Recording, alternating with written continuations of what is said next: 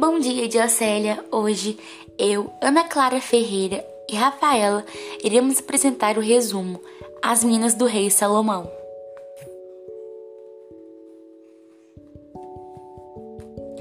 Alan Quarterman, um caçador de elefantes e aventureiro inglês que mora em Durban, África do Sul, é abordado por um bardão inglês, Kurt, e seu amigo Capitão Gold, buscando a ajuda de Quarterman para encontrar o irmão perdido de Hurts, visto pela última vez viajando pelo interior em direção ao norte, em uma busca das lendárias minas do rei Salomão.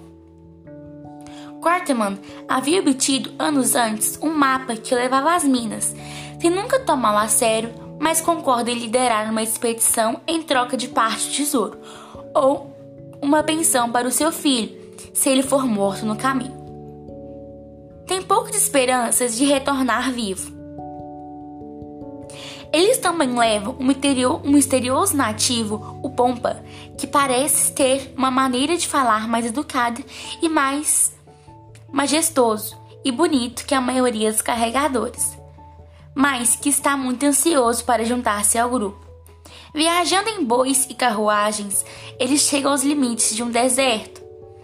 O mapa de Quarterman mostra um a aproximadamente 96 quilômetros de distância ou metade do caminho, e eles continuam a pé, quase morrendo de sede antes de chegar até ele.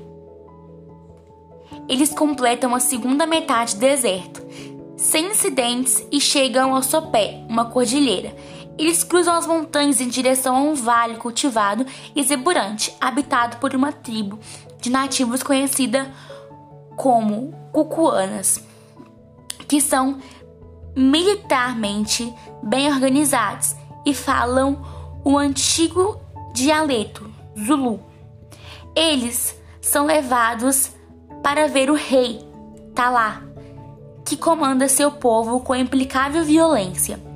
Ele assumiu o poder anos antes, quando assassinou seu irmão, que seria re ser rei, e exilou a esposa e o filho de seu irmão, suportamente mortos no deserto. O rei Talá é apenas um rei de fachada, pois o verdadeiro cérebro por trás dele é uma velha embusteira chamada Ga Gagula. Secretamente, é relevado que uma gestor servente que veio com os ingleses é, na verdade, o filho exilado do rei assassinado. Uma rebelião tem início e, em maior número, os rebeldes obtêm sucesso em derrubar Talá. E, de acordo com a tradição cucana, Curtis mata Talá em um duelo.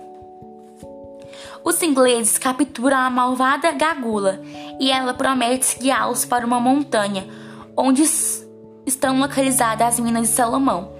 Ao achar o tesouro, Gagula engana os ingleses e uma pedra gigante os prende dentro de uma montanha. Sem luz e com pouca água, eles preparam-se para morrer.